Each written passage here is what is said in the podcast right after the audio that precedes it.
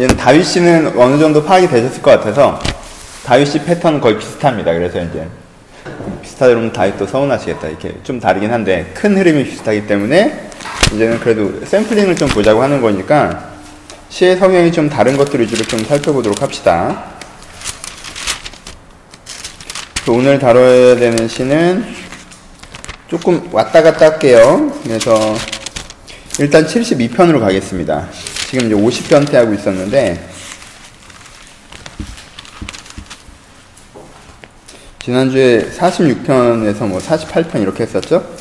근데 72편 2권의 마지막 시입니다. 그래서 이제 솔로몬의 시인데 솔로몬의 시랑 고라의 시를 보면서 좀 다른 유형의 시들을 좀 접근을 해보도록 하죠. 어, 72편입니다. 하나님의 주의 판단력을 왕에게 주시고 주의 공의를 왕의 아들에게 주소서 그가 주의, 주의 백성을 공의로 재판하며 주의 가난한 자를 정의로 재판하리니 의로 말미암아 신들이 백성에게 평경을 주며 작은 사람들도 그리하리로다. 그 가난한 백성의 억울함을 풀어주며 궁핍한 자의 자손을 구원하며 압박한 자를 꺾으리로다. 그들이 해가 있을 동안에도 주를 두려워하며 달이 있을 동안에도 대대로 그리하리로다. 그는 뱀풀 위에 내리는 비같이 땅 위로 적시는 송악비같이 내리리니 그의 날이 의인에 흥황하며 평강의 풍성함을 달에 달할 때까지 이르, 이르리로다. 그가 바다에서부터 바다에까지와 강에서부터 땅끝에까지 다 들으시니 광야에 사는 자는 그 앞에 굽히며 그의 원수를 티끌을 핫을 것이며 다시스의 섬들의 왕들의 조경, 조공을 바치며 스바와 시바의 왕들의 예물을 드리로다. 모든 왕이 그 앞에 부복하며 모든 백성이 다 그를 섬기리로다. 그는 공평한 자를 부르짖을 때에 건지며 도움이 없는 자의 가난한 자를 가나, 도움이 없는 가난한 자도 건지며 그는 가난한 자와 공, 공핍한 자를 불쌍히 여기며 궁핍한 자의 생명을 구원하며 그들의 생명을 압박, 압박과 강포에서 구원하리니 그들의 피가 그의 눈앞에서 종귀 여긴을 받으리로다. 그들이 생존하여 스바의 금을 그에게 드리며 사람들이 그를 위하여 항상 기도하여 종을 창송하리로다. 산 꼭대기 땅에서도 곡식이 풍성하고 그것이 그것의 열매가 레버논과 흔들리며 성이 있는 자들이나 땅의 풀같이 왕성하리로다. 그의 이름이 영구하며 그의, 그의, 그의 이름이 해와 같이 장구하리로다. 사람들이 그로 말미암아 복을 받으리니 모든 민족이 다 그를 복되게 하리로다. 홀로 기이한 일을 행하시는 여호와 하나님 곧 이스라엘 하나님을 찬송하며 그 영화로운 이름을 영원히 찬송하리로다. 온 땅에 그의 영광이 충만할지어다. 아멘 아멘. 이세의 아들 다윗의 기도가 끝나니라. 아멘. 이렇게 오늘은 이렇게 읽어가면서 합시다. 하나 띄엄띄엄 하기 때문에 이게 하나하나 읽어가면서 할 텐데 요 다음 시는 제가 낭독을 안 하고 다른 음성이 좋으신 분들 낭독을 해주세요. 누가 해야 되나? 아 나는 지금 낭독하면서 느낀 거지만 정말 발음이 안 좋은 것 같아요. 갑시다. 쭉 보시면 이렇게 느낌이 확 안 올 수도 있어요. 좀 길어지면 그렇죠. 그렇죠? 근데 시에서 제일 심플한 오해 중에 하나가 연이 나누지 않았다라는 것들을 생각하라고 말씀드린 적이 있어요. 그렇죠? 그러니까 이게 어, 시는 뭐예요? 기본적으로 시는 여백까지도 시의 어떤 예술적인 걸로 들어갑니다. 그렇죠? 1년, 2년, 3년, 4년, 1행, 2행, 3행, 4행 그리고 앞단어가 뭘로 시작하는지 뒷단어가 뭘로 끝나는지가 시를 구성을 하는 거예요. 그렇죠? 그러니까는 여러분들이 읽으셨던 시도 연이 나누지 않고 붙여버리면 내용이 갑자기 도약되는 것처럼 느껴지는 게 있을 거 아니에요. 그렇죠? 그렇겠죠? 그러니까 요 시를 뭘 생각하시면 이게 연이 나눠져 있다는 생각을 하셔야 돼요. 그래서 1년, 2년, 3년, 4년에서 5년까지 해서 연 뭘, 뭔지 알죠? 좀 안다는 표현을 저희 다섯 덩어리가 돌아간다는 생각을 하셔야 이해가 좀 편하신 부분들이 있어요. 맨 처음에 무슨 얘기를 합니까? 저는 그냥 이렇게 표현을 하는데 AA, BC, BC 이렇게 전체로 구성이 되어 있다고 생각하세요. 여섯 개의 연을 그냥 이렇게 주제부로 나눠보는 거고요. 서론부와 결론부는 무엇으로 표현합니까? 하나님이 이렇게 표현합니다. 그렇죠? 하나님이 하셨다라는 거죠. 하나님이 그의 왕에게 주의 판단력을, 주의 공의를 왕에게 주소서라고 합니다. 그렇죠? 그리고 맨 마지막에 뭐예요? 홀로 기이한 일을 행하시는 여호와 하나님 여호와를 찬송. 그래서 여기도 하나님을 찬송한다라고 끝납니다. 그래서 앞과 뒤는 뭐가 돼요? 하나님이 주셨다. 그래서 하나님을 찬송한다 이렇게 끝납니다. 그렇죠? 근데 뭘 주셨어요? 의를 주셨죠. 누구에게? 그의 아들에게. 왕의 아들에게죠. 그렇죠? 그렇죠? 내용은 이거에 대한 거예요. 근데 1년은 하나님이 이걸 주셔서 하나님이 이걸 주셔서 이걸 주신 하나님을 찬송합니다라고 서론과 결론부가 붙고요. 본론부는 이 왕에 대한 얘기겠죠. 그렇죠? 이뭘 가지고 있는 왕, 왕의 아들이라고 표현했지만 왕이죠. 그렇죠? 왕의 아들, 솔로몬이죠. 1차적으로는 솔로몬이죠. 의를 갖고 있는 왕, 의의 왕. 의의 왕이 오니까 무슨 내가 칠판을 되게 좋아하는 게 느껴지죠? 계속 쓰죠? 원래 말로 하던 건데 예, 의의 왕. 의의 왕이 되면 어떻게 돼요? 가난한 자. 가난한 자, 궁핍한 자가 어떻게 돼요? 다시 한번 살아남을 당하죠. 그렇죠? 공의로운 판단을 의해서. 그러니까 여기서 가난한 자는 단지 돈이 없는 자가 아니에요. 여기서 궁핍한 자는 단지 내가 뭐가 쪼들리는 사람이 아니에요. 여기서 가난하고 궁핍하다는 건 뭐예요? 여기서 뭘 상, 상정 합니까? 억울함에 대한 상정이 있죠. 그렇죠? 그렇죠? 이들이 가난한 이유는 뭐 때문이에요? 억울함 때문에 가난한 거죠. 그렇죠? 우리나라에서 가난한 사람은 자기가 무능해서 가난한 거예요? 억울해서 가난한 거예요? 이에 대해서 좀 고민해 볼 필요가 있는 부분이 있죠. 그렇죠? 무능해서 가난한 부분일 수도 있겠지만 우리나라는 아직까지도 약간 억울해서 가난한 부분도 분명히 있다라는 거예요. 그렇죠? 그렇죠? 우리가 뭘 잘못해서 취업이 안 되는 건 아니잖아요. 그치? 억울한 부분이 분명히 있다라는 거겠죠? 하여튼, 여기서 상정하는 건 뭐예요? 의와. 그러니까 뭐가 회복되면, 그 왕이 기준을 회복하면, 그 왕이 의를 회복하면, 그리고 그 의의 능력을 회복하면 뭐가 어떻게 된다는 거예요? 그 의의 기준이 회복되면, 가난하고 궁핍했던 사람들, 억울했던 사람들, 압제받았던 사람들이 다시 한번 어떻게 될 것이다? 회복될 것이라는 이미지가 두 번째 B로 들어갑니다. 그리고 그 다음에, 그 다음에 내는 것이 의의 왕인데 이 왕의 권능, 특별히 누구에 대한 것? 세상에 대한 것. 그렇죠? 이렇게 시인은 진행이 됩니다. 그 다음에 뭐에서 얘기하고 있어요? 그 벤 풀이 내리는 비같이 그가 이제는 임재하는데 그는 6절이죠. 그는 어, 3절부터 5절까지는 이 가난한 자들과 궁핍한 자를 구원함에 대해서 얘기하고요. 6절에서는 그는 벤풀이에 내리는 비같이 땅을 적힌 소나비같이 내린다라고 이제 상징적으로 얘기합니다. 그렇죠? 그림의 이미지는 잡히시죠? 어, 벤풀 위에 내리는 비같이 그는 누구예요? 왕의 아들이죠. 그렇죠? 왕이죠? 의의 왕이에요. 의의 왕이 임하면 이 의의 왕이 임하는 걸 벤풀 위에 내리는 비처럼이라고 표현해요. 우리는 이런 거 안 와닿아요. 안 와닿는데 두 가지 느낌이 있습니다. 풀 베어놓은 거에 비가 오는 거 그 보신 적 없죠?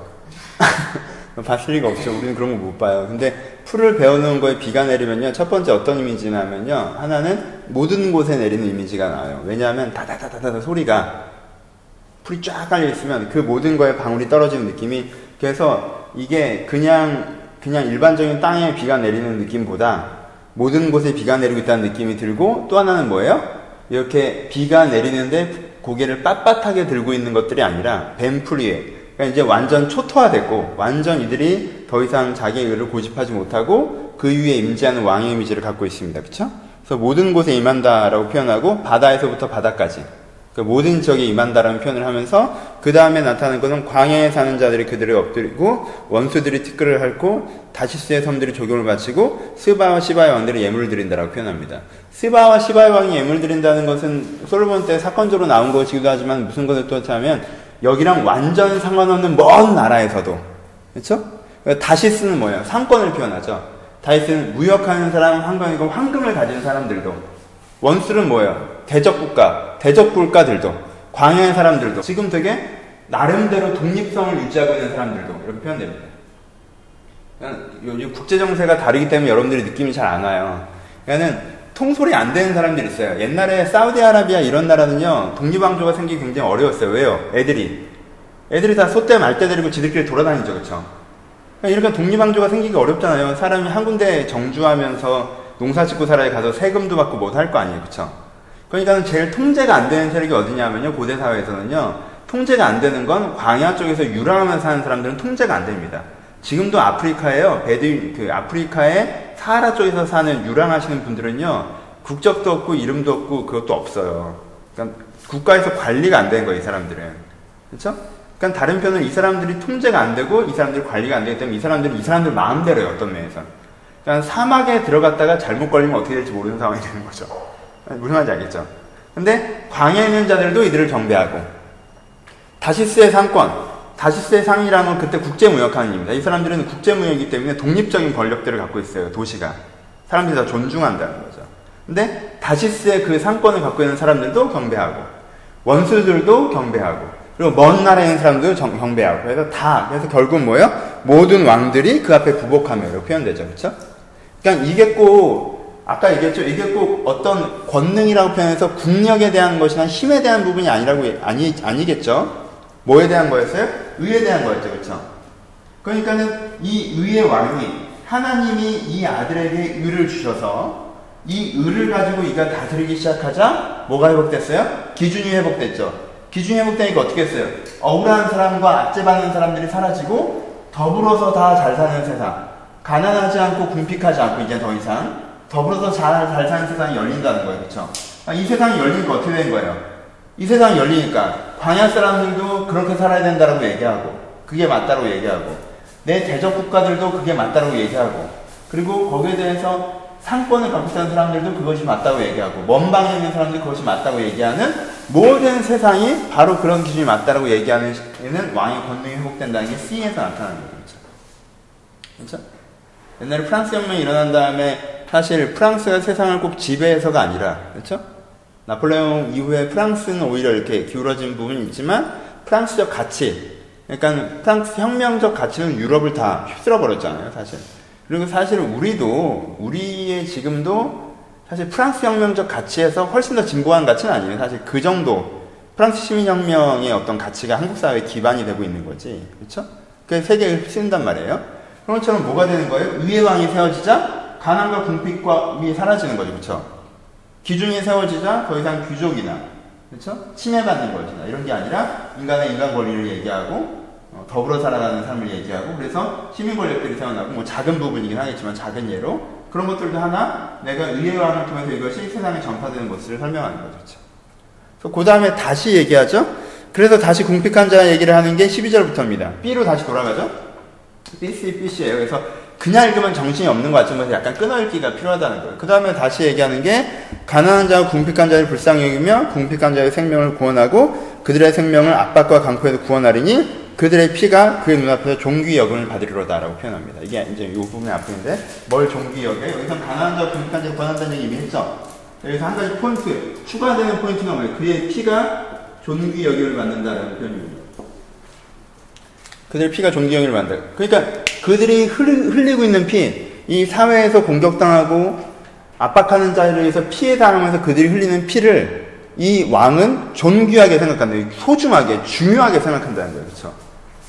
이 사회에서 누군가 압박당하고 있다면, 피해당하고 있다면, 억울함을 당하고 있다면, 그 억울함과 피해, 그 피라고 표현하는 거죠. 그 억울함과 피해는 이 왕에게 너무나도 중요한 일이라는 거예요. 그렇죠?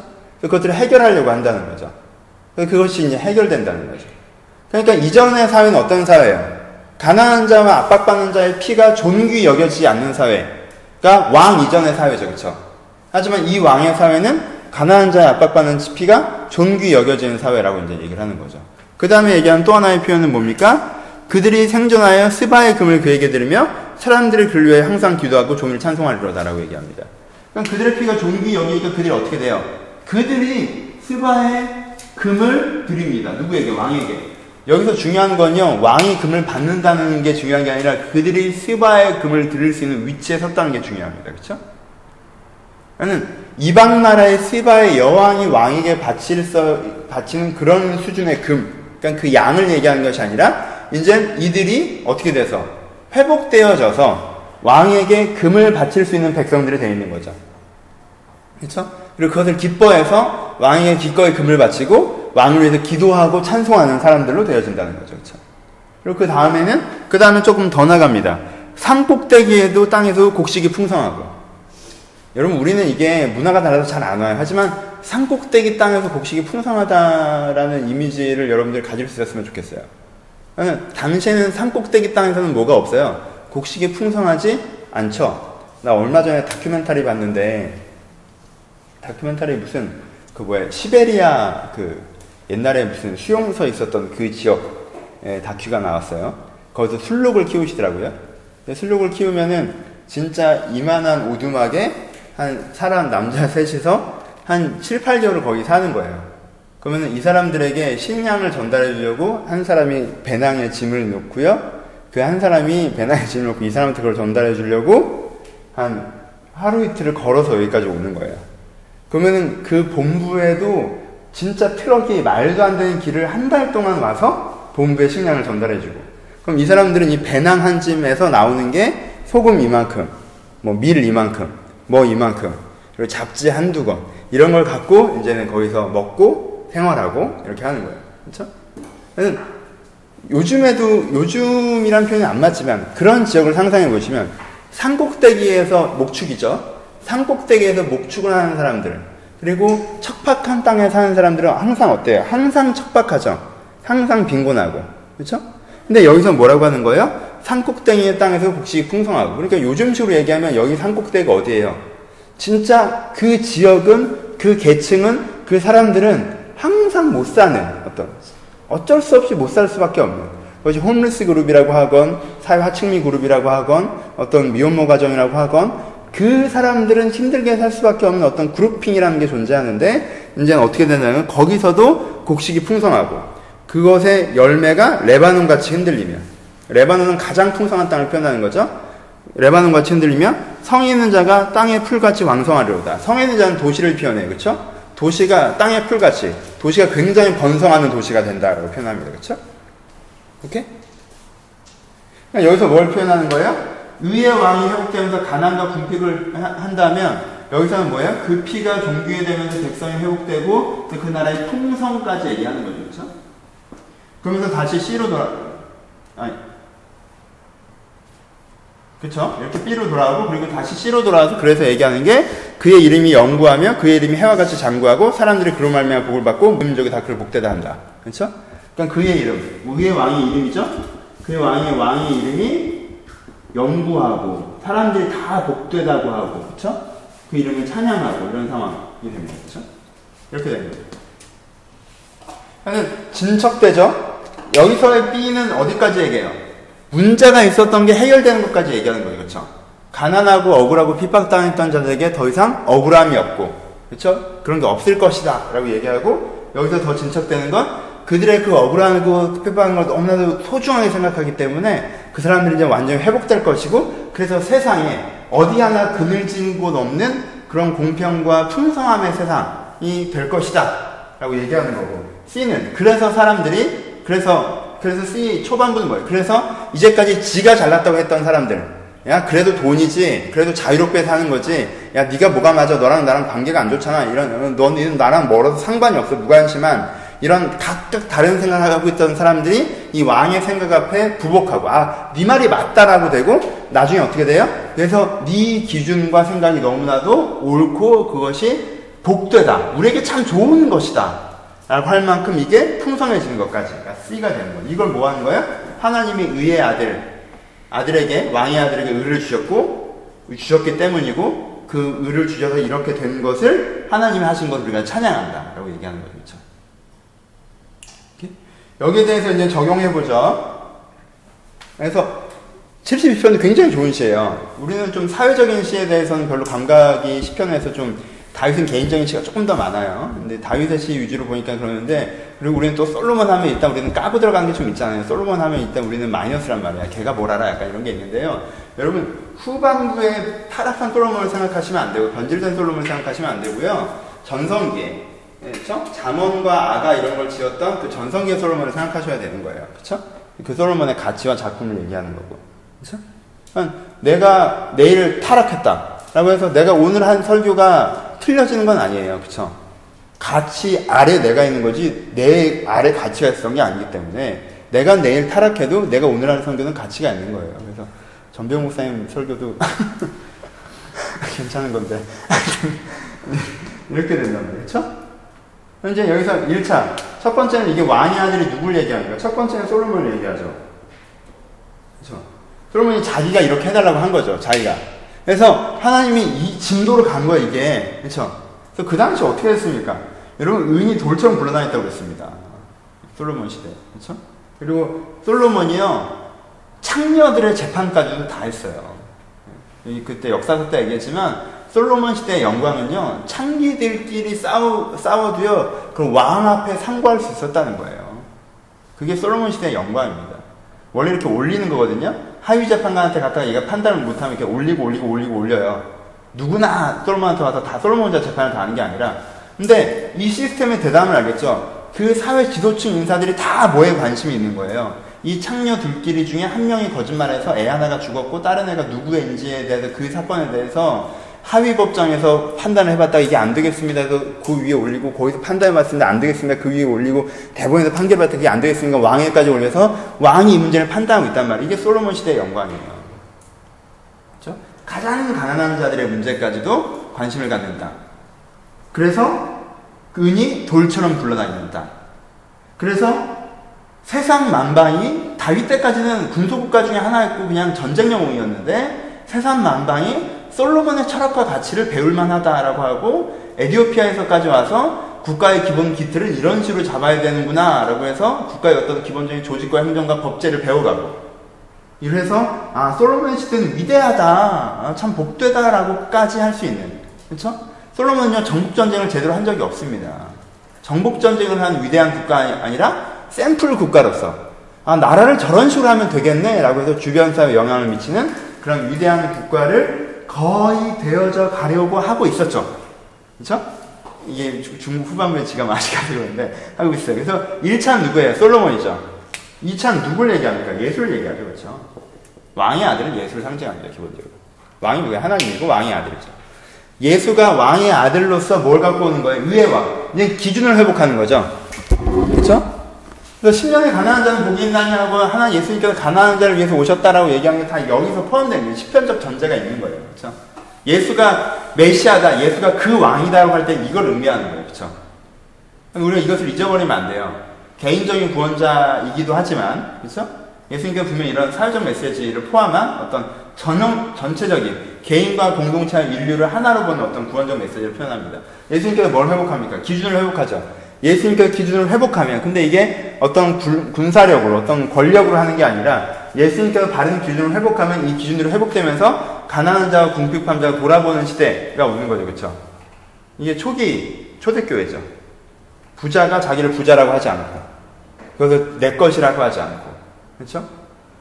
상정과 종이 있는데 종을 종이라고 부르지 않고 형제라고 부르는 그렇죠? 로마인도 있고 헬라인도 있고 로마인도 있고 헬라인도 있고 뭐 히브리인도 있는데 이제 너희들은 로마가 아니고 헬라도 아니고 히브리도 아니고 우리는 다 형제라고 부르는 거예요. 그렇죠?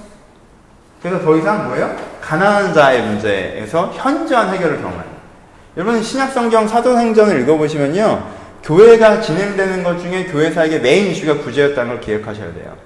일곱 집사를 세우시는 데서 메인 이슈는 뭐였습니까? 많은 성도민이 들어와서 이것을 구제하는데 이게 히브리계 쪽으로 넘어가는 것 같다. 왜 열두 제자가 아무래도 히브리인들이니까 그런 거 아니냐 막 이렇게 해가지고 헬라계가 불만이 막 이런 식으로 된 거란 말이에요. 그렇죠? 우리는 이 이슈에서 일곱 집사가 세워졌다라는 걸 집중하기 이전에 무엇이 그 교회의 메인 이슈였는지를 설명할 수 있어야 돼요. 그렇죠? 이제 교회가 커져나가는 중이었고 이제야. 그렇죠? 교회가 이제 커져나가는 중이었고 핍박도 있는 상황에서 교회 메인 이슈는 뭐였어요? 구제였어요. 되게.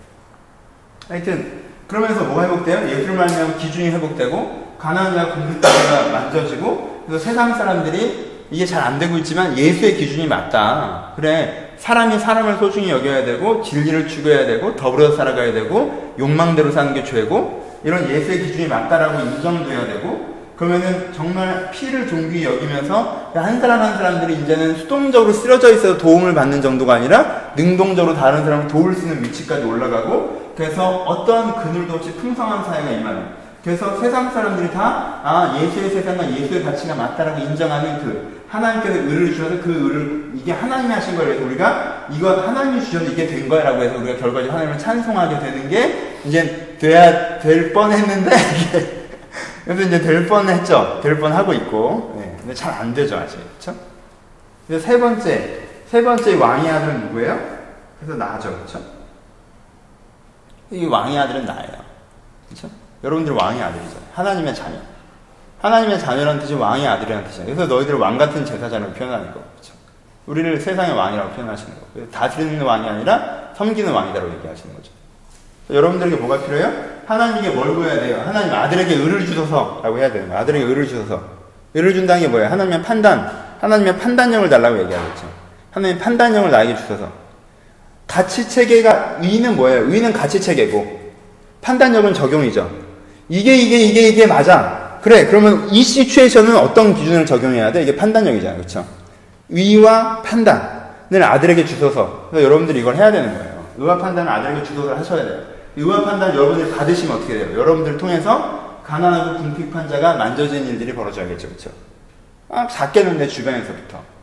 내 주변에서부터 핍박당했던 사람, 억압받았던 사람이 있잖아요.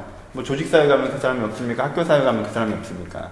이 잘못된 기준, 내가 있는 사회의 이 잘못된 기준에서 그 잘못된 기준 때문에 어두운 데 있는 사람들이 있단 말이에요. 그쵸? 그 사람들에게 우리가 뭘 세우는 거예요? 기준을 세우는 거죠. 어, 이렇게 하는 게 아니다라고 얘기하는 거고. 그리고 이렇게 해야 된다라고 얘기하는 거고, 내가 그것을 하고 있는 거고. 그래서 어떻게 돼요? 그 가난한 자와 궁핍함이 억울함이 풀어지면서 우리는 그 피를 존귀히 여기니까 그들의 슬픔과 아픔을 존귀히 여기기 때문에 우리들을 통해서 그들이 이제는 베푸는 자로까지 회복되어지고? 베푸는 자로까지 회복되어져서 그늘이 없는 풍성한 세상 오게 되는 거야.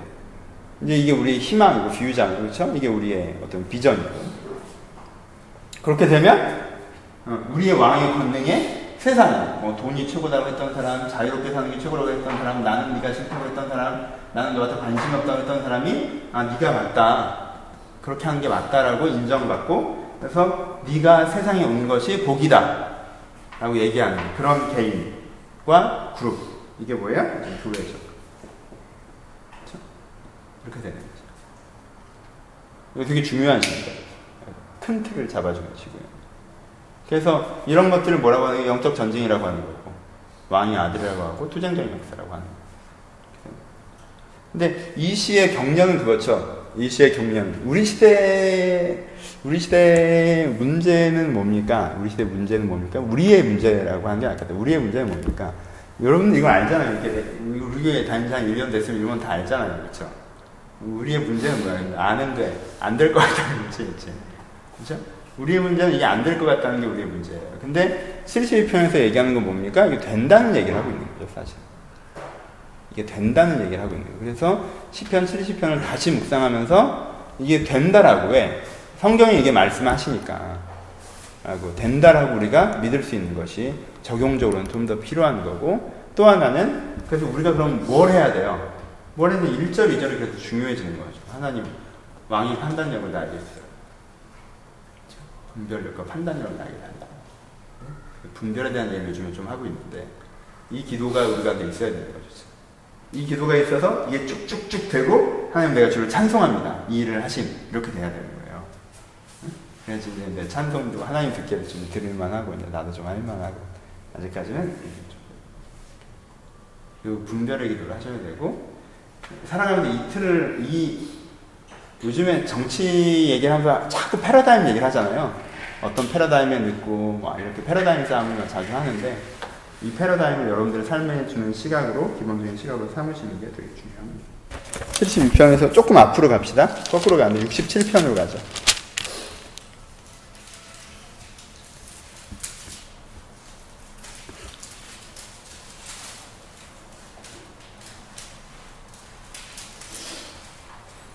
누가 좀 읽어줄래요? 네, 한 분이 좀 읽어주시죠. 민정이가 좀 읽어줄까요? 앞, 앞 사람부터. 예? 네? 우리말 성경도 한번 들어보죠. 뭐. 아, 괜찮아요. 우리말 성경을 읽어주세요. 67편이요. 아멘. 67편입니다. 이 어렵지 않죠? 그렇죠? 근데 뭐라고 할까? 이런 시가 제일 뭐 좋을 것도 없고 싫을 것도 없는 시라고 해야 되나? 그냥 쓱 가는 이렇게 특별히 마음에 와닿는 구절이 없을 수 있는데 좀 촘촘하게 보죠. 인도자를 따라 현황에 맞춘 것이라고 그냥 가사라고 표현하는데요. 얘도 이 시를 연달아서 보는 이유가 패턴 때문에 그렇습니다. 맨 처음에 A로 들어가죠. A로 들어가는 맨 처음에 뭘 얘기하면 하나님께 우리에게 뭘 주사? 복을 달라고 얘기하면 되죠. 복을 베푸사라고 얘기합니다. 그 얼굴빛이 우리에게 주사, 구원을 나라에게 알, 그 우리에게 구원을 나라에게 알리소서라고 얘기합니다. 그렇죠? 근데 그 다음에 맨 마지막에 얘기, 얘기한 게 뭐예요? 7절에 다시 복을 얘기하죠. 하나님이 우리에게 복을 주셨, 주시리니 땅의 모든 끝이 하나님을 경외하리로다 라고 얘기합니다. 그렇죠? 하나님 복을 주사 세상을 구원하세요. 복을 주사 땅의 끝이 경외하게 하세요 라고 얘기합니다. 그렇죠? 보세요. 그럼 이제 복이라는 단어를 설명을 이미 들어가고 있죠? 어떻게 설명하고 있어요? 복이라는 단어는 뭡니까? 내가 잘 되는 그런 개념이 아니라 주의 도를 땅 위에 주의 권을 모든 사람이 알리소서가 되죠. 그렇죠? 복은 뭐예요? 나를 통해서 주의 도를, 주의 구원을 세상에 알게 되는 것. 를 복이라고 얘기하는 거죠. 그렇죠?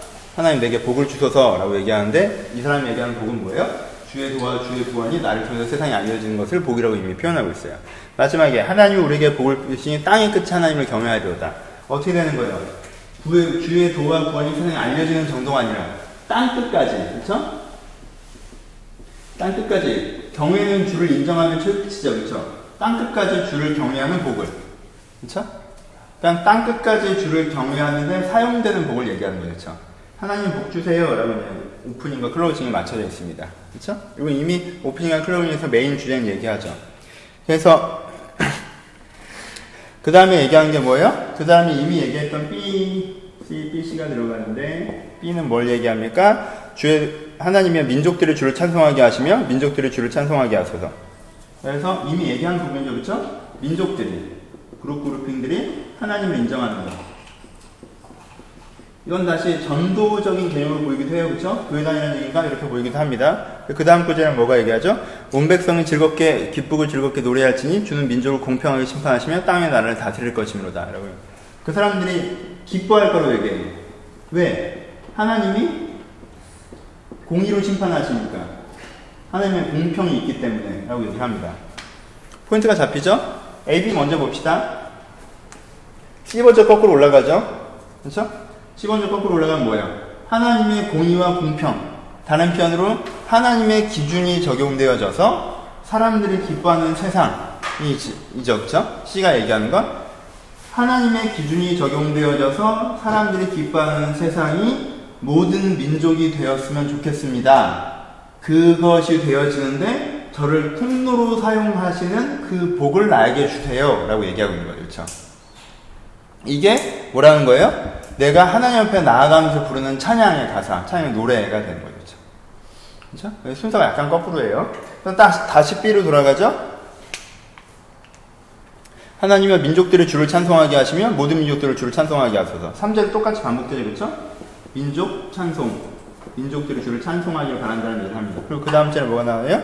땅에 그의 소산을 내우시니 하나님의 복, 우리 하나님 우리에게 복을 주시로다. 라고 얘기해요. 땅의 소산. 가 하나님, 하나님의 복의 이미지를 가져갑니다. 그렇죠? 이 부분에서도 여러분 이렇게 시적인 이미지가 하나가 딱 끼어 들어가는데 땅의 소산 이미지는 뭐예요?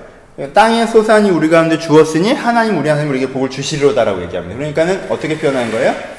땅을 보면 어떻게 됩니까? 지금은 봄이 되고 여름이 되고 가을이 되는 그 과정 속에서 땅은 처음에 그냥 맨바닥에 시커먼 흙덩어리들이 있다가 거기서 싹이 나고 자라고 하면서 열매가 맺혀졌죠. 그렇죠? 그러니까 땅에서 뭘 보는 겁니까? 아무것도 없지만 대지가, 자연이, 그리고 바람이, 태양이 이 땅에서 열매들을 만들어낸다라는 거죠. 땅은 아무것도 없는 과정에서 우리 가운데 소산을 분명히 준다라는 거예요. 그것처럼 하나님도 어떻게 하신다? 하나님도 우리 가운데 무슨 소산? 아까 공의로나마 회복되는 그 풍성을 우리 가운데 주실 것이다 라고 얘기하시는 거죠. 그렇죠? 오케이? 그러니까는 그 하나님이 공의로 판단해서 기뻐하시는 것에서 아까처럼 한 발은 더 나아가서 땅의 소산이 풍성하게 오는 것처럼 하나님의 내적 소산의 풍성함이 우리 가운데 올 것입니다. 라고 이제 C에서 얘기를 하는 거죠. 그렇죠? 그래서 이렇게 똑같이 돌아갑니다. 그렇죠? 땅 끝까지 땅의 끝이 여호를 정면 하나님 땅의 소산 하나님의 기준대로 함으로 말미암아 하나님의 복이 하나님의 풍성이 사람들에게 주어지게 하시고 그것 때문에 민족들이 찬송하게 하셔서 그 찬송을 모든 민족이 그것들을 받아들이고 찬송하게 하시고 그로 말미암아 그것들을 통해서 땅 끝까지 하나님을 경외하는 세상이 오게 하소서 그 복을 나에게 주소서라고 얘기하는 패턴으로 들어가는 거죠. 그냥 그러면 꼼꼼하게 보시면요. 아, 뭐라고 할까. 다윗의 시대를 사람들이 더 좋아하는 건 사실 좀 부정적으로 표현하면 개인적이기 때문에 그래요. 그렇죠? 그리고 특별히 다윗의 시대를 좋아하는 부분 중에 시츄에이션이 선명한 거. 뭐 어디서 도망갈 때, 어디 숨었을 때, 범죄했을 때 하면 뭐가 가능합니까? 나에게 다이렉트 직접적인 어떤 은혜의 적용이 가능한 거예요. 내가 내가 잘못했으면 10편 51편 하나님 우술치로 나를 정결케 하시고 아, 내가 범죄했습니다. 정한 마음을 창조하고 정직한 영을 새롭게 하시고 은혜롭죠. 꼭 필요한 시예요. 그렇죠? 그리고 다른 다윗 시들도 마찬가지 하나님 언제까지 숨으시겠습니까? 언제까지 피하시겠습니까? 내가 죽겠습니다. 뭐 이런 거 힘들 때. 어? 저도 그 시대를 되게 드라마틱하게 여러분들 얘기했잖아요. 그 시대가 되게 좋은 시대입니다. 근데요, 시편을 구성하고 있는 지금 내가 요즘에 어, 이 중반부터 시작해서 한 장씩을 다 했을 거야. 근데 이제 어, 다윗시에서 힘을 빼고 와서 지금 시편이 좀 빨리 나가는데 사실 시편을 구성하고 있는 굉장히 큰 영역의 시들은요 그런 개인적인 주관적인 드라마틱이 안 담겨 있어요. 이런 식의 보편성이 담겨 있거든요. 근데 이 보편성은 여러분들이 자꾸 구름 잡는 용어로 받아들이기 때문에 별로 감동이 안 되는 거예요. 어떤 특별한 어떤 서사적 어떤 특별한 은유적인 표현이 딱 꽂혀서 아 마음의 시온에 들어가 있는 자는 복이 있다 뭐 이런 식의 어떤 그 구절이 멋있으면 또 오는데 이렇게 또 멋있는 구절도 없는 67편 같은 시는 이게 죽어버린단 말이에요, 되게. 근데요, 이게 뭐예요? 하나님께 나아갈 때 여러분들이 해야 되는 기본적인 기도. 그렇죠? 아까 왕의 기도랑 연결되는 그런 기본적인 기도의 포럼을 갖고 있습니다. 여러분들 이렇게 기도하셔야 돼요. 하나님 나에게 복 주세요. 그렇죠? 하나님 나에게 세상을 변화시키는 통로로 쓰임받는 복을 주세요. 하고 기도하셔야 됩니다. 그렇죠? 하나님께서 세상을 구원하시고 어, 이 주의 도를 땅 위에 주의 구원을 모든 사람이 알리, 알리는 그, 그런 복을 나에게 달라고. 그래서 사람들이 다 하나님을 좀 찬송하고, 찬송이라는 건 전격적인 표현 아닙니까? 하나님 완전히 인정하는 세상이 됐으면 좋겠어요. 왜? 하나님의 기준이 맞기 때문에 그 기준이 사람들에게 적용되어져서 사람들에게 어떤 공의가 선포되었을 때, 그리고 그 공의로 말하면 풍성이 있을 때 라고 얘기하는 거죠. 우리가 이런 고백들이 필요하다 해서 20%는 되게 좋은 질문입니다. 3단계가 있습니다. 그쵸? 뭐예요? 그래서 기준의 회복, 나라의 회복, 풍성의 회복이죠. 오랜만에 칠판 썼더니 너무 좋네. 강의가 깊이가 생기는 것 같지 않아요? 말로만 할 때보다? 내가 좀 더 열심히 하고 있어요. 난 칠판이 필요해요. 기준의 회복, 나라의 회복, 풍성의 회복. 그쵸? 맨 처음에 하나님의 기준이 회복됐으면 좋겠습니다. 그쵸? 기준이 회복되면 뭐가 회복돼요? 그 기준에 따라서 행동하는 공동체가 회복되는 거예요. 그렇죠? 나라 회복됐으면 좋겠습니다. 민족들. 그 다음에 뭐가 회복돼요? 하나님 땅의 소산이 되는 것처럼 풍성이 회복되는 것. 아까 솔로몬의 시와 같은 패턴이죠? 기준이 회복되고 나라가 회복되고 풍성이 회복되는 거. 이거 여러분이 하는 어떤 기도의 제목이나 소망, 그리고는 확신으로 표현을 합니다. 그렇죠? 우리는 우리 그걸 버려야 돼요. 나 면에서는 내가 너무 한국 사회에서 너무 살면서 너무 비장한 개설 위해서 시계가 없으니까 몇 시인지 모르겠다. 몇 시니? 아, 한참 나왔구나. 예. 감이 없네. 하여튼, 너무 비장하게 해서 그런지 모르겠지만, 저한테 참 부족했던 건 이건 것 같아요. 어떤, 나는 기준의 회복, 이건 믿어. 아, 기준이 회복돼야 돼. 그러면은 이 기준으로 회복돼서, 나라가 회복되는 게 아니라, 이 기준으로 회복돼서, 나를 회복시켜 보려고 하다가, 이 기준이 다르기 때문에, 이 세상의 기준에 까여서 처참하게 막, 이런, 어떤 승조자적 이미지, 그쵸? 깨지는, 혁명, 체계바라, 막 이런 식의. 바른 기준이지만 결국, 와, 비참하게 죽는. 하지만 그게 멋있는 거다, 약간 이런 식의 있던가. 예. 나라가 회복되긴 하지만, 이런 식의 나라는 왠지 좀 이렇게, 어, 더 어렵고, 좀 더 초라하고. 그래, 기준을 회복해서 기준을 사는 사람은 어떤 공동체적 교회를 형성하고 살지만, 우리는 왠지 좀, 막 이렇게 성공을 추구하고 사는 사람은 조금 열등이라는 표현이 맞을지 모르겠지만 사회적으로 좀 열등하고 이런 식의 이미지. 근데 그렇지 않다는 거예요. 성경에서 얘기하는. 기준의 회복, 나라의 회복, 풍성의 회복. 하나님의 기준을 회복하시고 우리가 그 기준을 회복하고 그러면 그 기준이 전염되면서 그 기준을 쓰는 공동체 회복되고 그래서 그 사람이 현장에서 풍성이 회복되는 거죠. 그렇죠? 그 풍성은 다양한 의미로 해석될 수 있겠죠. 하지만 전 경제적이나 사회적인 것도 포함해서 얘기하는 겁니다. 그렇죠? 추구가 되면 안 되겠지만 그 풍성의 회복까지가 우리의 지향점, 이게 긍정성이나 낙관성을 갖게 되는 것이 필요하다는 거죠. 왜냐하면 시편의 정성 기본적으로 낙관이에요. 결국엔 하나님께서 기준과 나라와 풍성을 회복하실 것이다. 그게 거기까지. 아, 여러분 보셔야 되는 부분이 있습니다. 여러분들이 역사서를 지나면 이 낙관이 사라져요. 왜? 잘한 놈이 없잖아요. 그죠? 어, 그 솔로몬의 영광, 솔로몬마저도 실패하면 되게 역사적으로 구현된 적이 없는 거잖아요. 뭐 우리 때 되겠어? 라고 할 수도 있지만, 원래는 이게 되는 거다라는 그런 믿음이 여러분들 필요하시다. 그래서 이것도 되게 샘플링하기 좋은 시 나와 있습니다. 마음에 드세요? 좀 이제 조금 그 속도를 내면서 어, 좀 다른 패턴의 시 위주로 좀 보고 있어요. 이번의 시들이 다 이렇다는 얘기는 아니고요. 이번에도 다윗의 시들이 굉장히 많이 있습니다. 근데 다윗의 시는 여전히 이제 좀 어려, 어려운 거에 대한 고백 이런 시들도 많이 담겨져 있다는 걸 여러분들 기억하셨으면 좋겠고요. 어, 66편 하나 봅시다. 66편 하나 보고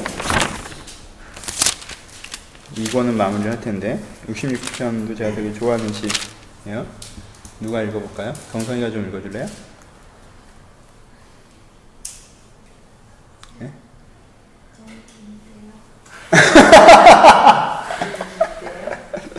그럼 경선이가 10절까지 읽고요.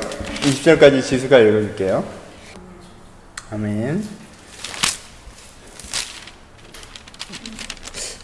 얘는 쭉 읽으시면 강의를 아무리 들으셔도요. 쭉 읽으시면서 10편이 쭉 이해되기는 어려워요. 원래 시라는 게. 그렇죠? 읽으시고 어, 이렇게 연을 끊으시고 다시 읽으시고 이렇게 읽으셔야 됩니다. 그렇죠? 시집이라는 것 자체가 어, 지금 지금 쭉 읽으셔도 아무 느낌이 없으시죠? 그냥 내게 익숙한 이런저런 얘기라는 것처럼 느껴지시죠? 그래서, 그래서 시라는 건 이렇게 그림 감상하듯이 영화 보듯이 하는 게 아니라 그렇죠? 역사선 영화 보듯이 면 시는 이제 그림을 감상하듯이 그 앞에 멈춰 쓰셔서 이렇게 좀 지켜보셔야 되는데 여기서 이제 크게 이제 3단계로 나눠지고 있습니다. 아까 했던 구조로 되어 있지는 않고요. 처음, 중반, 끝으로 되어 있는데 서론과 본론과 결론이라고 표현하는 게 좋겠습니다. A. 서론에서는 뭘 합니까? 하나님이 하신 하나님을 찬양해야 된다라고 얘기합니다. 그렇죠? 뭐라고 얘기하죠? 온 땅이여 여호와를 즐겁게 노래 그 이름을 영원 찬송하고 그가 그 하나님께 아뢰기를 주의 일이 어찌 그리 위험이 있으신지 지혜 큰 권능을 말미암아 주의 원수가 주의 복종하고 온 땅이 주를 경배하고 주를 노래하고 와서 하나님 행하신 것을 사람 사람의 아들들에게 행하심이 어미하시도다라고 얘기합니다. 그렇죠? 그러니까 초반에 쭉 얘기하는 건 뭐예요? 초반에 쭉 얘기하는 거. 하나님이 하신 하나님을 찬양하는 하나님이 하신 하나님은 위대한 일을 보라라고 얘기하면 그죠? 하나님 이런 일을 하셨어라고 얘기합니다. 그죠? 여기 C 결론부에 가면 어, 결론부에 후반부에 후반부에 16절부터 보면요. 어, 사람들한테 뭐라고 그러죠? 사람들아 나한테 와라. 내가 내, 내, 나를 위하여 행하신 일을 내가 선포하리로다라고 얘기합니다. 그렇죠? 그래서 시제가 뭐예요? 하나님이 나에게 하신 그 일을 내가 선언한다, 선포한다라는 표현을 하고 있습니다. 그렇죠? 그래서 선언한 내용이 좀 돌아가 있으면 결론이 나겠죠. 그렇죠? 그럼 B가 뭐겠어요? 한, B가 뭐겠어요? 하나님이 하신, 나에게 하신 그 일에 대한 얘기가 나오겠죠. 그렇죠? A는 하나님을 찬양하라, 하나님이 인간에게 하신 그 하나님 사람의 아들들에게 하신 그 위대한 일을 보라라고 객관적으로 선언하는데 C에서 마무리는 뭐야? 하나님께서 나에게 하신 것들 내가 너에게 얘기할 테니 좀 와서 내 얘기를 들으라라고 주관적으로 얘기하면서 그 얘기를 이제 한 문장으로 이제 마무리해서 마무리하고요. 그럼 B에 그거 하니까 나한테 무슨 일을 무슨 일을 하셨는지 쭉 표현을 하겠죠, 그렇죠? 이제 이 부분도 이제 1, 2, 3으로 나눠지는데 첫 번째 부분은 얘기, 첫 번째 하나님께서 나에게 하신 일을 얘기하는 데 있어서 나에게 하신 것보다 전체적인 얘기를 먼저 합니다. 그게 이제 16절, 6절부터 나오죠. 하나님이 바다를 변하여 육지가 되게 하시고, 물을 건너 강을 건너게 하시고, 우리가 거기서 주를 말며 기뻐하였도다. 주는 그의 능력으로 영원히 다스리시니, 그의 눈으로 나라를 살피시니, 거역한 자 교만하지 말지어다 라고 6절, 7절에 나오죠. 이건 무슨 얘기예요? 하나님을 찬양하는 하나님 하신 위대한 일을 얘기하면서 무슨 얘기를 합니까? 바다를 육지로, 이거 뭐예요? 홍해죠. 그렇죠? 그리고 강을 건너게 건너게. 왜 쓰는지 모르겠다 그러시면 진짜. 강을 건너게. 이게 강을 건너게? 강을 건너게. 아 이게 건구나. 강을 건너게. 바다를 건너게 주로 강을 건너게 한 게 뭐예요 요단강이죠 그쵸 그쵸? 그래서 교만한 자를 꺾으시는 이건 뭐예요? 애굽에 대한 거죠? 이집트에 대한 것이죠? 그쵸? 무슨 얘기를 하는 거예요? 그러니까 전체로 홍해와 요단을 얘기하면서 뭘 얘기하는 겁니까? 광야를 얘기하죠. 그렇죠? 광야적 테마를 얘기합니다. 그렇죠? 그러니까 광야 테마는 기본적으로 어떤 테마예요? 하나님께서 이집트에 있어서 사실은 하나님의 백성이지만 세상 문물에 깊게 젖어 있어서 하나님의 사람이지만 하나님의 사람의 명찰만 달고 있지 속사람은 세속 사람이었던 사람들을 그 바다의 물, 홍해로 세례적으로 정화시키셔서 그렇죠? 광야에서 40년 동안 훈련시키시고 그리고 다시 한번 하나님의 속사람까지 하나님의 사람이 돼서 요단을 건너게 하시는 일이 사실 요 일이잖아요. 그렇죠?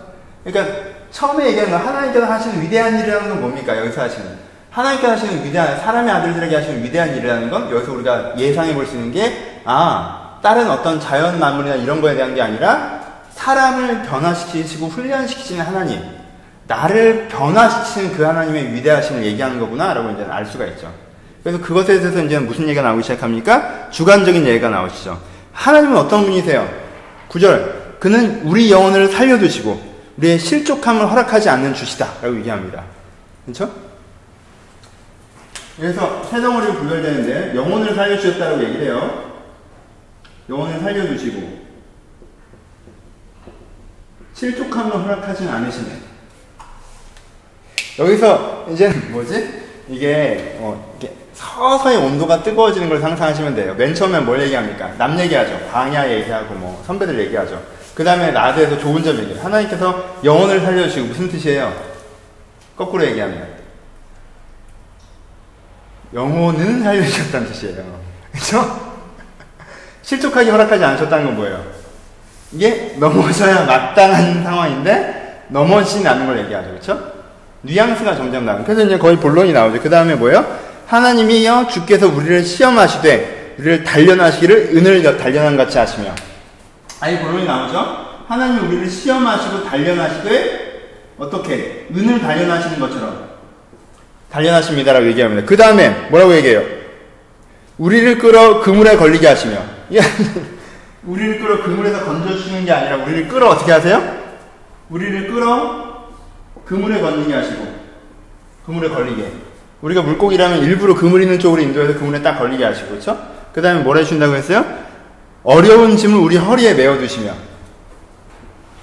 어려운 짐을 메어두시고 내 허리에 그렇죠? 이렇게 앞으로 나아가지 못해요. 어려운 짐 내 허리에 매달려 있는 거예요. 그 다음에 뭐가 있어요? 사람들이 우리를 타고 가요. 사람들이 우리의 뭘 타고 가요? 우리의 머리를 타고 간다고 하죠. 우리의 머리를 타고 가게 하시고 사람들이 내 머리를 밟고 간다는 뜻이에요. 그렇죠? 사람들이 내 머리를 타고 가게 하시고 이렇게 막 하나님이 하신 위대한 일을 아 그때 요단강을 건너가지고 홍해를 건너게 하셨지 우리 영혼을 실족하게 이게 양파처럼 이렇게 까고 까고 까는 건데 그 깐 거에 그럼 실제 하나님이 이 사람한테 하신 위대한 일은 뭐예요? 현상적으로 이거죠. 그렇죠? 하나님이 나의 우리의 하나님이 사람들에게 하신 위대한 일을 봐. 이게 뭐예요? 하나님이 그 위대한 일이 우리를 끌어서 그 무리를 멀리게 하시고 허리에 무거운 짐 묶으시고 사람들을 밟고 가고 이게 하나님 나한테 하신 위대한 일이에요. 그렇죠? 그래서 우리가 이걸 뭘로 표현해요? 우리가 물과 불을 통과하게 하셨으니 주께서 우리를 끌어내서 곳에 들이셨나이다라고 얘기합니다. 그렇죠? 이걸 뭐라고 표현해요? 이걸 하나님 나를 물과 불로 지나가게 했다고 얘기하는 거죠. 그렇죠? 이렇게 되는 거고. 근데 거기서 어떻게 하세요? 거기서 끌어내서 풍부한 곳에 들어, 들이셨나이다라고 얘기합니다. 그렇죠? 근데 보세요. 여러분, 실현이 끝난 게 중요한 게 아니에요. 그래서 그렇게 생각할까봐 액센트를 다르게 둔 거예요. 뭐예요? 이 얘기를 그래서 먼저 한 거예요. 이 사람한테 가장 큰 은혜는 뭐예요? 이것들을 통해서 이것이 끝났다는 게 은혜예요? 아니면 이것들 통해서 내가 단련됐다는 게 은혜예요? 단련됐다는 게 은혜죠. 그렇죠? 내 은처럼 됐다는 거예요. 그렇죠? 나를 시험하고 연단해서 은처럼 하셨다. 그래서 시험하고 연단해서 은처럼 하신 구체적인 나를 끌어서 그물에도 걸리게 하시고 나의 허리에 무거운 짐을 달아주시고 내 머리를 사람들이 밟고 가게 하시고 나를 불 가운데 불, 물 가운데 불 가운데 지나가게 하셨는데 그게 사실 나에게 뭐였다? 단련이어서 내가 정금처럼 나왔다는. 그렇죠? 요배 고백처럼. 그렇죠?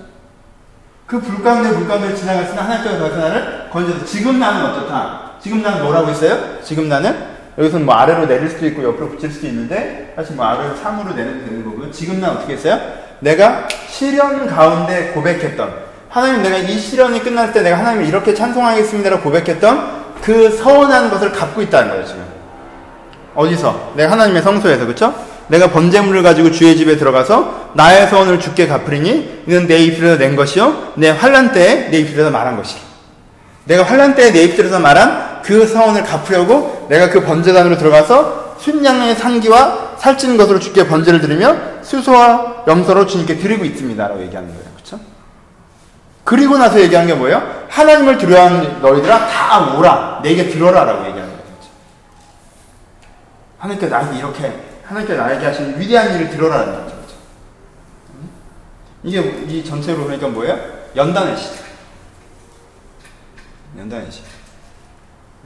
이 시도 되게 이 시를 보면요 다윗은요 톤이 너무 다윗은 내가 아 너무 힘들어 약간 이 느낌인데 이분은 조금 더 쿨하죠. 이분은 조금 더 쿨해요. 왜? 이게 개인사의 고백으로 정서를 담는 게 아니라 모두 다 보편적으로 들을 수 있는 찬양으로 일반을 따라 담는 거예요. 이게 인도자를 따라 부르는 노래라고 하잖아요. 그렇죠? 그러니까는 예배 같은 데 오면요. 이 사람이 선창하면 따라 같이 부르는 거예요. 이 찬양을. 그렇죠? 그럼 개인사들은 다 어떻더라도 개인사들에게는 내가 어떻더라도 이 보편적인 찬양을 통해서 아 내가 연단 가운데 있구나. 내 인생을 내가 연단의 앵글로 봐야지. 어? 하나님이 나에게 위대, 하신 위대한 일을 보라 라고 이렇게 선언하시는 그 선언에 뭐가 담겨 있습니까? 하나님이 네 인생에 하시는 위대한 일은 네가 편안하게 살고 잘 먹고 잘 살고 출세하는 게 아니라는 거예요. 그렇죠? 그건 현상적인 거고 때에 따라 따라오기도 하고 따라오지도 않기도 하고 하지만 누군가 하나님이 이런 위대한 일을 나에게 하셨습니다라고 얘기하려면 이게 이거란 말이에요. 그렇죠?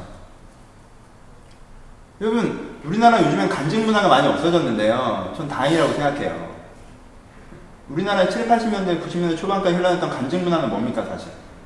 하나님께서 나에게 하신 위대한 일을 보라라고 그 사람들이 간증하죠. 뭘 얘기해요? 하나님께서 나한테 주신 위대한 일이 뭐예요? 성공한 거죠. 기도하면서 했더니. 그렇죠?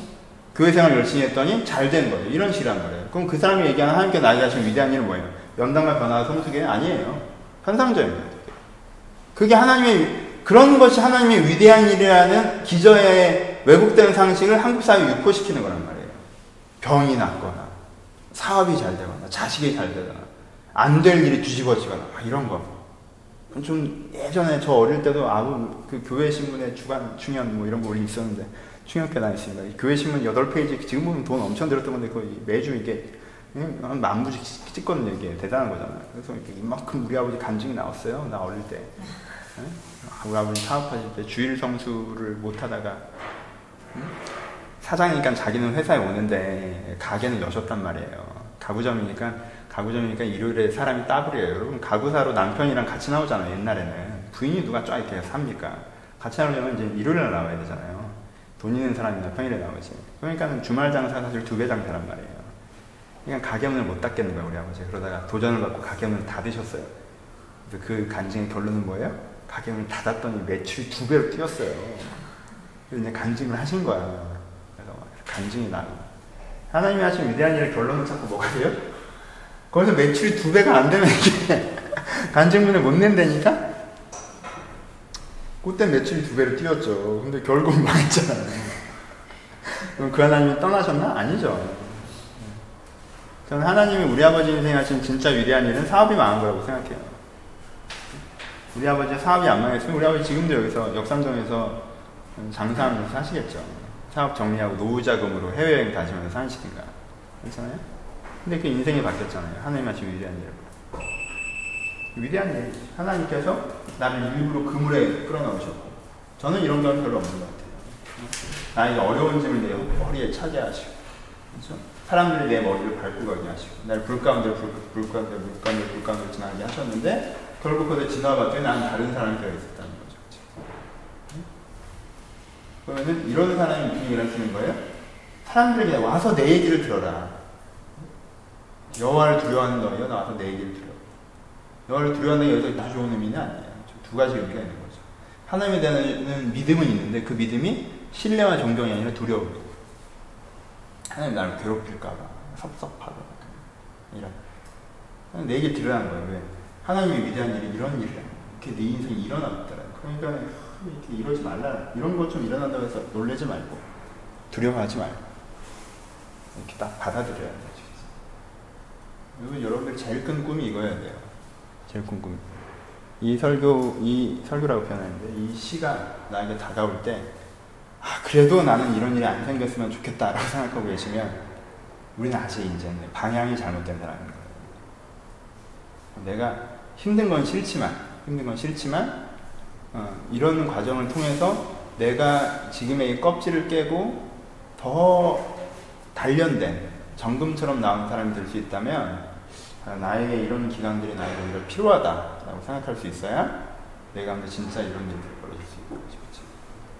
연다는 시 그래서 앞포인트 뒷포인트 되게 일반적인 일반적인 찬양 보편적인 찬양인 것 같지만 보편적인 찬양 역사 속에서 하셨던 하나님의 연단의 기록 내 개인에게 하셨던 연단의 기록 그걸 통해서 내가 간증적인 고백을 통한 보편적인 찬양 이런 식으로 이제 틀이 짜여져 있습니다. 그렇죠? 누군가 지은 시겠죠. 그렇죠? 근데 이게 회중이 함께 모여서 주일이나 이렇게 성소에서 함께 모여 이렇게 같이 찬양할 거예요. 멋지죠? 이렇게 찬양이 되는 게 되게 중요해요. 우리의 공통 고백이 이런 가사가 좀 길잖아요, 가사치곤. 근데 이런 공통 고백이 좀 우리 가운데 담겨져서 저는 시편 찬양을 해야 된다는 거에도 굉장히 많이 동감하는 편입니다. 어떤 되게 전 근데 그분들이랑 결론은 같은데 과정이 좀 달라 그러는데 우리나라 되게 제일 보수적인 분들은 찬송가도 사실 찬송가가 1800년대 가스펠이잖아요, 사실. 그래서 부흥 집회 때 많이 쓰던 거였거든요. 그때 만들어진 찬송가에서 찬송가도 아니다. 시편 찬양해야 된다. 그러신 분들 많거든요. 이게 청교도적인 흐름인데 저는 어느 정도는 동감해요. 왜냐면 이게 너무 없기 때문에 그리고 초기 가스펠에는 8, 90년대 가스펠에는 시편을 그냥 이렇게 한 게 되게 많았어요. 곡절을 붙인 게. 요즘에는 좀 없어서 물론 뭐 때마다 주시는 은혜지만 전 되게 좋아해요. 왜냐하면 좀 다른 얘기지만 좀 가볍잖아. 찬양 가사가 좀 가볍지 않나? 너무 너무 너무 가나? 시편 찬양 가사를 하지만 거의 곡조 그런 거죠. 할렐루야 찬양의 제사 드리면 뭐 이런 식으로만 주로 가니까 어떤 고백적인 가치적인 게 담겨 있지는 않다는 생각들이 좀. 근데 시편 전체를 보시면요 인생의 희노애락을 전체로 다 담는 부분들이 있습니다. 좋은 시예요. 제가 좋아해요.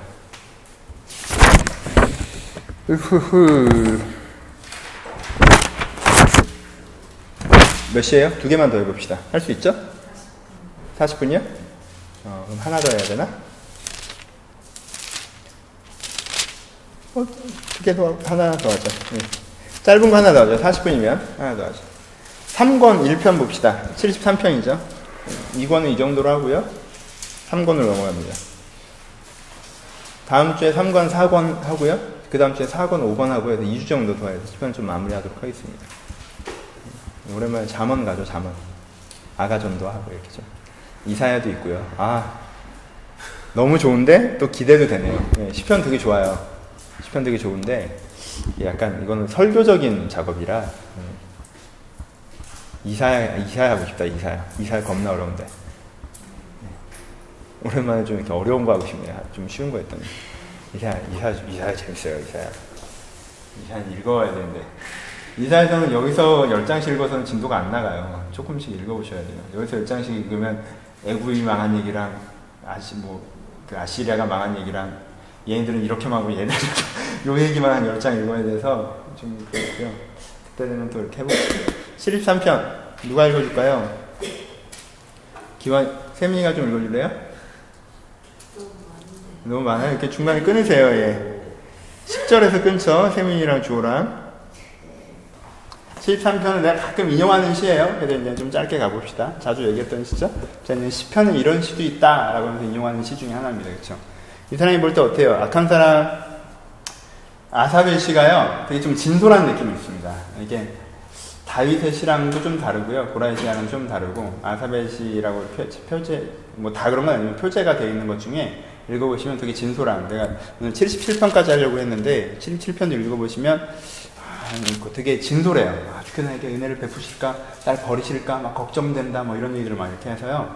되게 좀 이제 어떤 면에 좀 여성성도 좀 있고요. 되게 좋은 시라고 생각됩니다.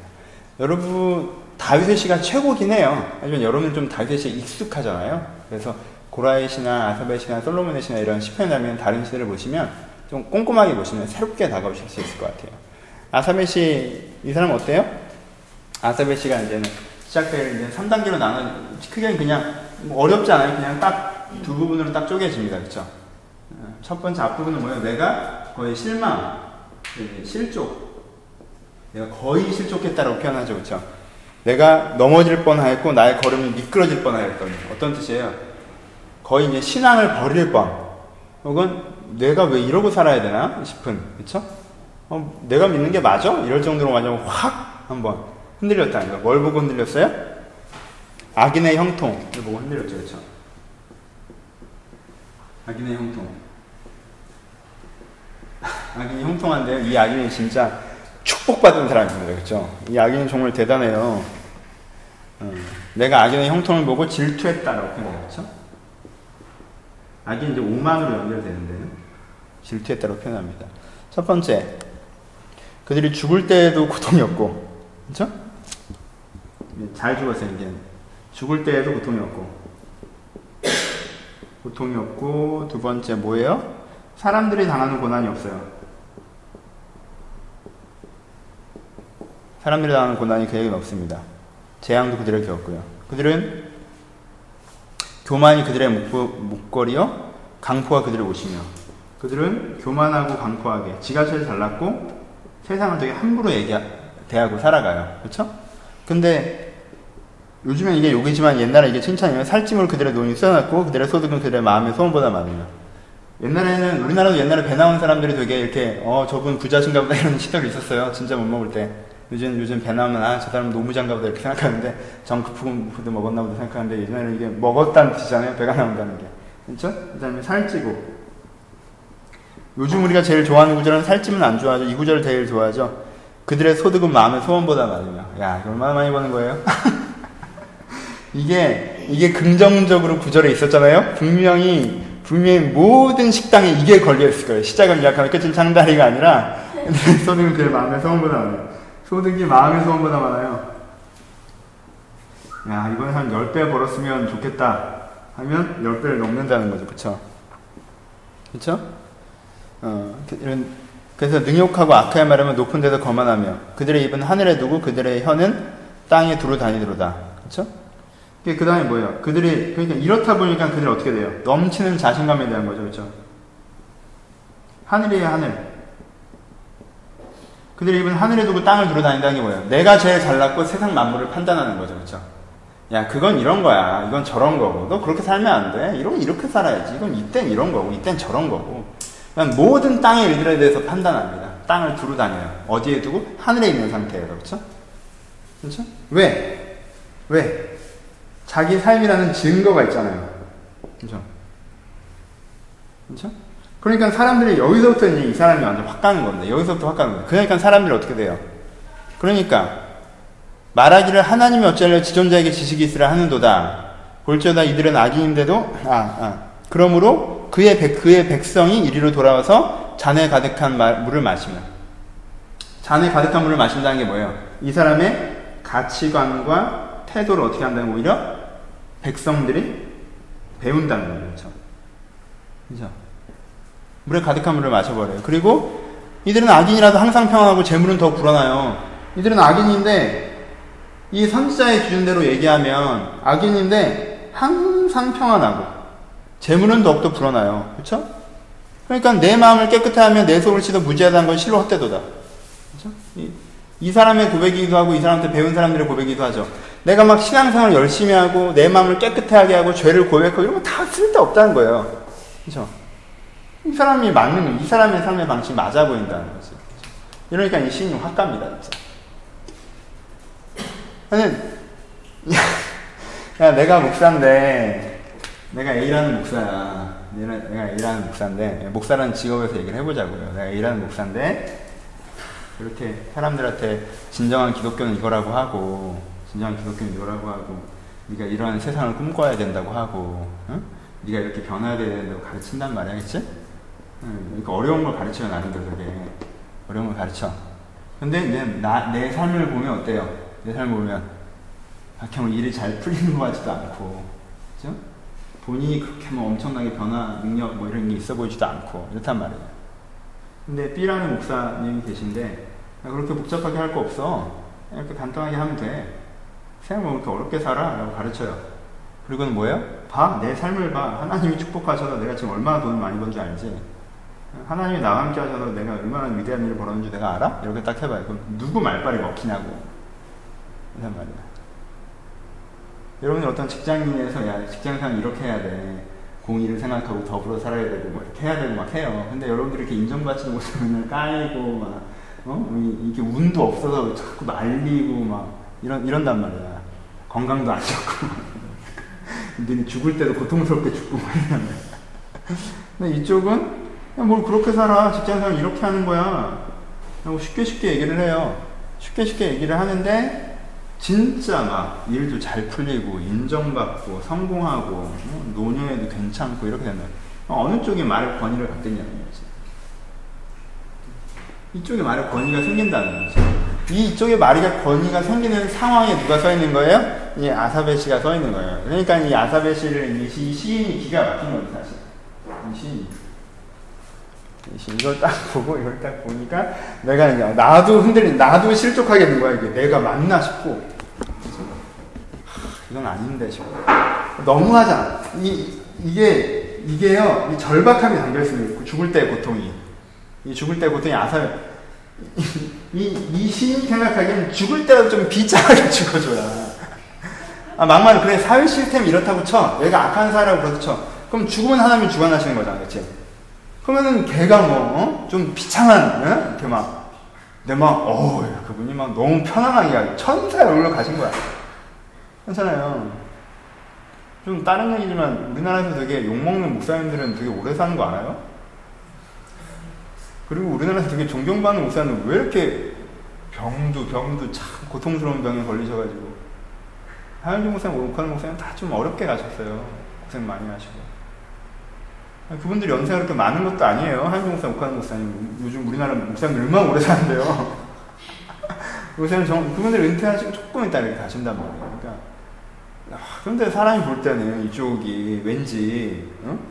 노년 생활도 풍성하게 하시고, 아, 누릴 거 다 누리시고, 야, 이렇게 백사가 돼도 정정하시다가, 싹 잠든 것처럼 가시는 게 왠지 하나님이 함께 하는 것 같고, 어, 목회 그만두자마자 큰 병 걸려가지고 진짜, 아, 정말 고생하고 막, 어, 힘들게 힘들게 힘들게 하시다가 일찍 가시면 왠지 좀 그렇고, 이런 식의 편견들이 있잖아요. 그냥 그 편견에 이 사람도 이제 확 가는 거죠, 사실. 이게 여러분들이 많이 겪는, 내가 이 시를 자주 소개하는 이유가 여러분들이 많이 겪는 거예요. 그냥 죽을 때는, 죽을 때까지 가면서 취업해봐, 딱. 취업 딱 하면 얘들은 얼마나, 얘들이 있어, 가끔. 근데, 아, 정말 내가 세상을 저 선배처럼 살면 이렇게 막, 아, 빛과 진리의 삶, 뭐 이런 게 아니라, 아, 정말 얘처럼 살아야, 이렇게 내가 탄탄대로를 가겠구나, 라는 생각이 딱 온단 말이야. 올 때가 있어요. 그러면 이제는 얘처럼 휘청하는 거지. 여러분들이 이제 그때 하셔야 되는 게 있어요. 이 시를 이제부터 내가 은혜로운 설명을 해야 되는데 사람들이 여기까지 은혜 받는 애들이 아직도 많아요. 그래서 아직 흔들리고 계신 분들이 많아요. 이제부터 아삽처럼 변화가 돼야 되는데 변화가 될지 안 될지 모르겠다. 근데 이렇게 휘청한 거예요, 이 사람도. 처음에 여러분들이 위로받았으면 좋겠는 건 성경에 적혀 있다는 사실 자체예요, 이게. 그렇죠? 성경에 적혀 있다는 사실 자체. 두 가지를 멀리 하십시오. 첫 번째, 여러분들이 느끼는 감정이 하나님의 예상 범위 안에 있다는 걸 인정하셔야 돼요. 하나님 예상 범위 안에 있는 거예요. 신앙생활 하는데 왜 이런 일이 닥쳐라는 말도 안 되는 새로운 일을 여러분들이 겪고 있는 게 아니라 하나님께서 네가 신앙생활 하면 이런 시점이 올 것이라고 예상 범위 안에 있는 부분이에요. 첫 번째는. 두 번째, 아삽은 이 시인의 저자는 이 부분을 지나갔다는 걸 여러분들이 기억하셨으면 좋겠어요. 그렇죠?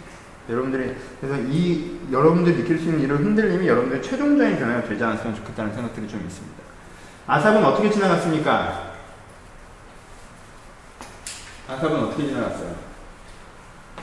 이게 확 설득이 안 돼요. 생각을 잘못하시면 확 설득이 안 됩니다. 아삽은 이렇게 얘기하다가 그 16절에 보면 내가 어찌 일을 할까요? 생각한 지 이것이 내게 심히 고통이 되었더니 이게 이해가 안 돼서 심히 고통이 되었더니 그 다음에 뭐라고 얘기해요? 하나님의 성소에 들어갈 때 그들의 종말을 내가 깨달았다라고 얘기합니다. 그렇죠? 갑자기 하나님의 성소에 들어갈 때 그들의 종말을 깨달았다. 주께서는 참으로 그들을 미끄러운 곳에 두시며 파멸을 던지셨다라고 얘기해요. 어 이게 뭔 말이죠? 갑자기 죽을 때 평안하게 죽었는데 그들이 어찌 그들이 갑자기 황폐하게 된가 놀랄 정도로 그들이 전멸하였다라고 얘기를 합니다. 어 이게 무슨 얘기죠? 그들은 편안하게 죽었는데 그래서 무슨 얘기예요? 주여 사람이 깨놓는 꿈을 무시한 같이 주께서 깨시는 후에는 그들의 형상을 멸시하리이다라고 얘기합니다. 무슨 뜻이에요? 여러분 우리 교회 다니면서 내가 맨 처음 하는 양 중에 맨 처음 하는 얘기가 뭐예요? 죽음에 대한 얘기 그렇죠? 종교란 게 뭡니까? 게 여기서 태어나서 여기서 죽는 게 전부면요 종교는 불가능한 거예요. 종교는 존재하지도 않아요. 그냥 이 세상이 어떻게 흘러가는지 파악하고 그대로 사시면 돼요. 왜 종교가 존재해요? 종교는 여기서 사는 거는 100년의 짧은 시간이고 우리는 짧은 유한적인 존재가 아니라 죽은 이에도 존재하는 무한한 존재다. 그쵸? 죽음 위에 내 모습이 내 본체이고 그쵸? 그것이 내 진정한 모습이고 그래서 이 100년의 삶은 뭐고? 꿈이고 라는 거죠. 여행이고 그러니까는 이 아삽이 고백하는 건 뭐예요? 이 아삽이 고백하는 건 꿈이 깨는 후에는 이걸 멸시함 같이. 그러니까 여기서 뭐 잘 먹고 잘 살고 성공하고 뭐 어느 정도 누리고 이건 이렇고 저건 저렇고라고 하는 건 죽음이라는 꿈이 깬 이후에 죽어 딱 죽음의 순간에 우리가 이 삶의 꿈을 딱 깬 이후에는 우리가 꿈에서 잘 나갔던 걸 자랑하는 사람은 없잖아요. 내가 어젯밤 꿈에 내가 얼마나 잘 나갔는 줄 알아? 뭐, 왜 세미는 그런 거 자랑하니? 이런 걸 자랑, 자랑하나 보네. 아, 이렇게 설교자를 어렵게. 심지어 꿈에서 말이 막히네, 진짜. 꿈에서 깬 걸 자랑하는 사람은 없잖아요. 세미 정도 빼고는. 일반인들에게는 없는데. 그쵸? 그런 게 우리의 진짜라는 거죠. 그러니까 아삼, 이 시인은 뭘로 극복하는 겁니까? 종교성으로 극복하는 거예요. 그러니까 뭐가 다른 거예요? 뭐에 대한 변화가 오는 거예요? 여러분, 이걸로 여러분들이 설득이 안 되시면요. 여러분들은 여전히 뭔 거예요? 이 관점의 극복이 안 되는 거예요. 그러니까 아삽은, 아삽은 내가 아, 이걸 안다면 하나님 앞에서 죄송하고 민망해서 아, 너무 쪽팔리고 막 이래요, 막. 아, 내가 어떻게 그런 생각을 했지? 막 이래요. 왜 그래요? 관점 문제예요. 하나의 관점. 아삽이 아삽이 실족할 뻔했던 관점은 뭐예요? 삼천 물리세계 삶이 전제라고 보는 관점이에요. 그렇죠? 근데 아삽이 내가 미쳤었구나라고 보는 관점은 뭐예요? 진정한 생계가 전부이고 여기서는 내가 이 진정한 내 모습을 그냥 살아내려고 하는 삶이라는 게 아삽의 관점이에요. 첫 번째, 내가 갖고 있는 이 환경이 나를 어떻게 보고 환경이 나를 어떻게 평가하고 환경에서 내가 무엇을 얻고가 내 삶이 아니라 내 삶은 내 그래서 진리의 사람이었냐 의의 사람이었냐 기준의 사람이었냐가 내 삶이다. 내가 내 삶을 평가하는 건 꿈을 깬 후에는 무시하는 것처럼 돈을 가진 것이나 성공한 것이나 사람들이 인정받은 것이나 편하게 사는 것이 내가 내, 내 삶의 평가가 아니라 내 삶의 평가는 내가 바른 가치 위의 사람이었냐가 내 삶의 평가다라는 게 이제 2번이라는 거죠. 그렇죠? 아삽이 이렇게 하나님한테 죄송하다고 얘기합니까? 왜 죄송하다고 얘기해요? 내가 이 관점의 싸움에서 홀라당 먹혔구나. 내가 아 나는 되게 자신 있게 하나님 이게 뭐예요? 저 사람 왜 이렇게 잘 나가요? 저는 왜 이렇게 성공해요? 에이, 맨날 이렇게 막 내가 굉장히 맞는 것처럼 그랬는데 그 얘기를 했던 것 자체가 어떻게 되는 거예요? 내가 통째로 관점 자체가 세속적 성공이 인생의 가치다라는 관점을 가져왔기 때문에 가능한 일을 내가 쏟아내고 있었더라는 거죠. 그래서 내가 하나님한테 죄송하고 마음이 뜨끈뜨끈해진다고 하는 거예요. 죄송하고 민망하다고. 그러면서 아삼이 아, 이 시에서 무슨 얘기합니까? 하늘에는 주에게 주 외에 누가 내게 있으리요. 땅에는 주밖에 내가 사용할 수가 없습니다. 하나님이 나의 분기십니다. 주를 멀리하는 자는 망합니다. 주를 떠난 자는 주께서 멸하십니다. 라고 얘기합니다. 그러면서 주께서 내 피난처시고 하나님과 가까이 하면 내게 복이라라고 얘기합니다. 이게 무슨 얘기예요? 관점에 대한 얘기예요. 무슨 뜻이에요? 내가 주를 멀리하면 주께서 멀어 주님으로부터 멀어지면 뭐가 생기는 거예요? 이런 관점에 젖어들어 버리는 거예요. 그렇죠? 주님께서 멀리하면 하나님이 나에서 멀리하면 얘를 멸망시킨다는 얘기가 아니라 하나님으로부터 멀어진 사람들은 자연히 이런 관점에 물들어서 멸망의 길을 간다는 거예요. 하지만 주님을 가까이 함이 가까이 함이 내게 복이라는 것은 내가 하나님과 가까이 할 때 이런 관점, 이런 뷰가 나에게 유지되면서 내가 생명의 길로 가게 거예요. 그렇죠? 그래서 아삽 이 3권의 맨 첫 번째 시는 두 가지. 하나는 첫 번째는 네가 어떤 view로 세상을 보느냐에 대한 부분이고 그리고 하나님을 가까이 할 때만 네가 그 view를 유지할 수 있다라는 얘기를 하고 있는 거예요. 여러분 생각해 보시면 돌아보세요. 하나님을 가까이 하잖아요? 그럼 뭐가 이렇게 안 중요해 보여요? 세상 이런 게 별로 안 중요해 보여요. 저 사람이 얼마나 사람들이 우 저 사람을 추종하고 있고 저 사람이 얼마나 편안하게 죽었고 저 사람이 얼마나 잘 나갔고 저 사람이 얼마나 많이 벌었고가 안 중요해 보여요. 하나님을 가까이 하면. 그 사람을 뭘로 봐요? 의로 봐요. 의로 본다는 게 뭐예요? 저 사람 성공적이긴 한, 한 사람이지만 저 사람은 지금 되게 세상에 안 좋은 영향을 미치고 있는 사람이야. 저 사람이 사람들이 다거 출세가도를 달리고 있긴 하지만 저 사람이 세상과 가치와 주변을 해롭게 하는 사람이야.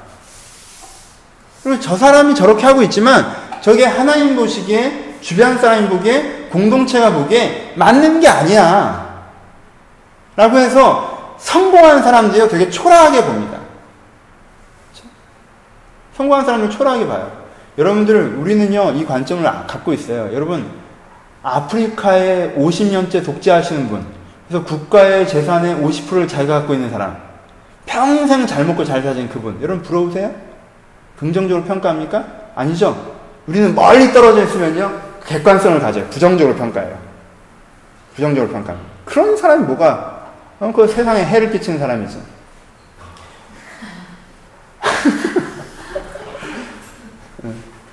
이런, 이런, 부정하신 신발은 좀. 이런 부정적인 관점을 갖, 갖게 돼요. 근데 보세요. 근데 가까이 있는 사람에 대해서. 내 직장에 그다지 맞지 않는 방법으로 잘 나가는 사람. 응? 내 주변에 변칙적인 방법으로 성공하는 사람. 이 사람들에게는 내가 뭐, 뭘로 봐요? 되게 부러워하는 시선을 봅니다. 그게 왜 그래요, 그게? 그게 왜 그럽니까? 아, 우리 시간이 거의 다 됐구나. 우리 그게 왜 그래요? 그것이 우리의 문제라는 거예요. 그렇죠? 그게 물드는 거라는 거예요, 그게. 그래서 여러분들이 하나님을 가까이 할 때만 내 자신과 내 주변에 대해서도 아까 얘기했던 이 진리의 시선으로 볼 수 있다라는 거예요. 이렇게? 근데 내가 하나님에서 멀어지면 내 자신과 내 주변에 대해서 이런 환경의 시선, 의를 신경 쓰지 않는 상황과 환경, 다른 표현으로는 실제로는 불의의 시선으로 본다는 거예요. 야, 아까 되게 여러 가지겠죠? 뭐, 마음의 소득, 마음의 소원보다 소득이 많고, 죽을 때도 뭐가 없고, 사람들이 그걸 추정하고, 거기에 막 여러 가지 이 사람이 아삽이 얘기했지만, 아삽의 씨가 얘기, 시인이 얘기했지만, 거기에 나오지 않는 얘기가 뭡니까? 그 사람이 의로우냐, 의롭지 않느냐는 거예요. 그 돈 어떻게 벌었습니까? 그 사람이 하는 말이 맞습니까? 그건 없어요. 근데 이 시인은요, 그게 없는데도 흔들렸던 거예요. 왜?